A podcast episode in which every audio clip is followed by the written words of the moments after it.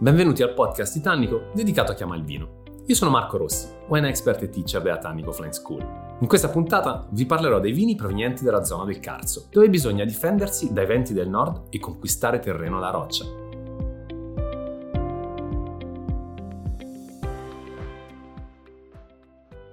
Se Friuli Venezia Giulia ha quattro punti cardinali rappresentati appunto da quattro città che compongono una sorta di falce di luna, partendo appunto da Pordenone, toccando Udine, poi trovando Gorizia per il Collio, andando a parlare del Carso tocchiamo invece la città di Trieste. Quindi stiamo andando nella parte sud, eh, nella zona ovviamente del confine con la Slovenia. Il nome Carso stesso viene da Kras e indica la roccia. Friuli Venezia Giulia sulla parte del confine con la Slovenia è caratterizzato, quando guardiamo il suolo, dal Flysch de Cormons e eh, oppure definito anche ponca o ponche, perché di fatto sono tantissime. In questo caso però il suolo cambia finalmente, nonostante il clima rimanga un po' diciamo submediterraneo, perché abbiamo l'influenza più continentale rappresentata dalle solite Alpi Giulie, ma abbiamo anche l'influenza ovviamente del Mediterraneo, perché arriviamo ad affacciarci sul mare anche con i vigneti stessi. Va detto che il clima però è molto influenzato dalla Bora, un vento che che arriva a soffiare per oltre cento chilometri orari. Un vento che però non va a toccare soltanto l'aspetto climatico, ma anche proprio quello della conformazione del suolo. Il nome Carso appunto viene da Kras, che significa roccia, e la roccia è quello che proprio caratterizza, l'elemento principale che caratterizza i tanti, in realtà non così tanti, vigneti di questo territorio. Se date proprio un, un occhio a quella che è la conformazione in vigna, vi renderete, renderete conto che, a parte in alcune zone centrali del, del Carso, in cui effettivamente troviamo la ponca, qui andiamo proprio a trovare una roccia pura. Spesso e volentieri al posto della terra abbiamo roccia sbriciolata, il che proprio ci fa capire che ogni singolo ettaro di vigneto è un ettaro che è stato strappato alla natura. Qui l'uomo ha secondato la natura, anche in questo caso ovviamente la cultura sia italiana che slovena si, si incontrano, siamo comunque in un territorio di confine.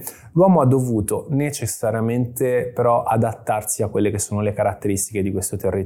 Questo territorio, come quasi tutto il confine, è stato testimone di guerre e battaglie. Qui si scavavano le trincee proprio per la resistenza che questa roccia poteva andare a dimostrare. Oggi quelle trincee rimangono come memoria, ma il loro posto ovviamente è stato preso dal, dagli agricoltori, che cercano di portare avanti un'agricoltura molto molto difficile. Pensate che in alcuni casi per scavare le cantine si ricorre addirittura alla dinamite. Questo vi fa capire quanto questa roccia sia così dura. In alcuni punti questa roccia diventa addirittura rossa ed è, diventa proprio caratteristica e ha reso il Carso un po' famoso in tutto il mondo.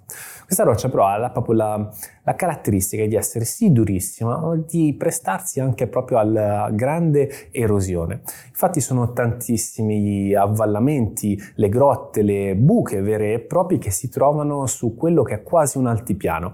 Le altitudini sono decisamente più elevate rispetto alla media del territorio del Friuli Venezia Giulia, che troviamo appunto eh, nella zona del, dell'Isonzo, nella zona di Gorizia o nella zona del, del Collio. Qui cresciamo un po', anche se ragioniamo più che altro di un altipiano.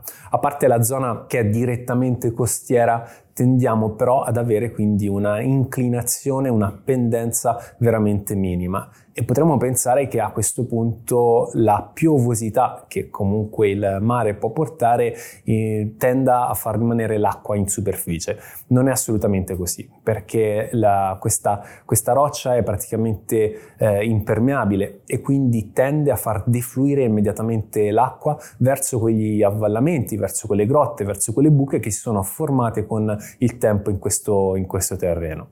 Terreno quindi molto particolare, eh, povero da un certo punto di vista, ma decisamente ricco di minerali. Un terreno asciutto, magro, da sfida vera e propria quando si vuole parlare di coltivazione. Anche la sfida con la Bora non è una sfida secondaria, infatti vanno utilizzati necessariamente dei vitigni che siano in grado di resistere, e non poco, a quelle che sono le, inter- le intemperie, proprio al vento che soffia.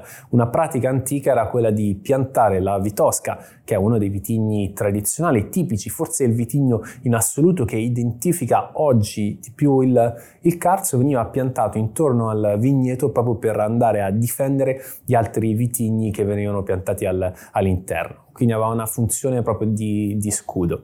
Oggi abbiamo la possibilità di avere sia vini eh, ottenuti da vitigni a bacca bianca che a bacca rossa. In realtà mh, rispetto al resto dei territori di confine che abbiamo avuto modo di analizzare, troviamo un patrimonio ampelografico leggermente ridotto. Tanto se parliamo dei, dei vitigni a bacca rossa, qui il, il, il Refosco, il Terrano. Ora cerchiamo di fare chiarezza.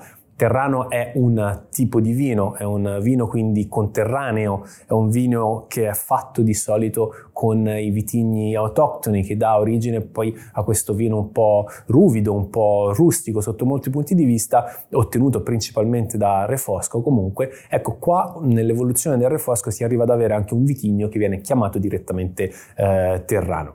Abbiamo poi mh, ovviamente all'interno della Doc Carso anche la, mh, tanti vitigni a bacca bianca. La Vitovska, come abbiamo detto, rappresenta forse il vitigno più, più importante, o almeno il vitigno riscoperto, l'identità pura.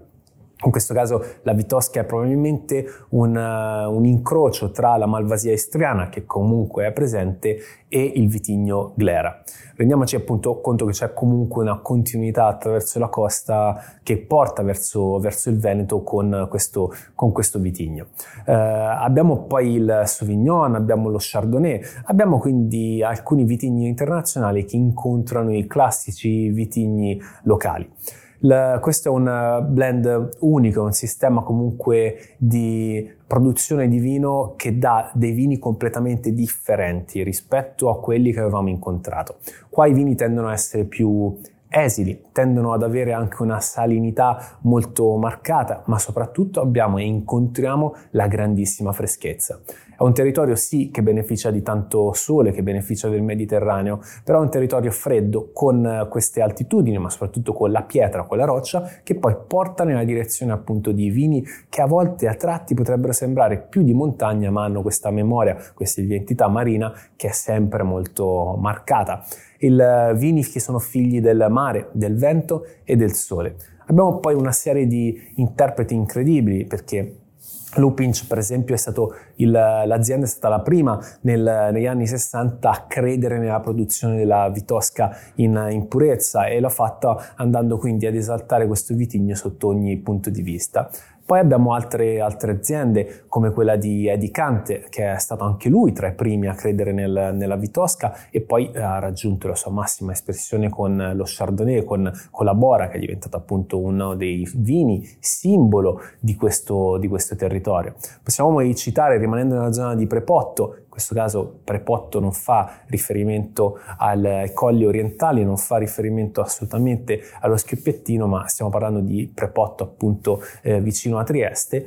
È la patria di altri produttori, tra cui Skerk e Zidarich, quindi Skerk con il suo blend di vino orange, in cui vediamo anche la comparsa del, del Pinot Grigio, per intenderci, per completare quello che è un po' il patrimonio ampelografico del, del territorio. Zidarich, che ha questo rapporto molto, molto intimo, questo rapporto che trascende il discorso del, del naturale, comunque il suo approccio, il suo modo di lavorare è questo, sia con la Vitovska che con gli altri vitigni, con delle macerazioni, quindi la produzione ovviamente è in direzione dei vini orange. Abbiamo poi Vodopivec, per esempio, che ha creduto nella Vitovska così tanto che la sua produzione è incentrata completamente su questo vitigno, con delle versioni differenti, tra cui una che eh, porta le classiche due tre settimane di macerazione, addirittura fino ai sei mesi, per andare ad estrarre il, il più possibile. Questo è un, è un territorio che in qualche modo sorride, potremmo dire, al Collio e alla zona di Oslavia.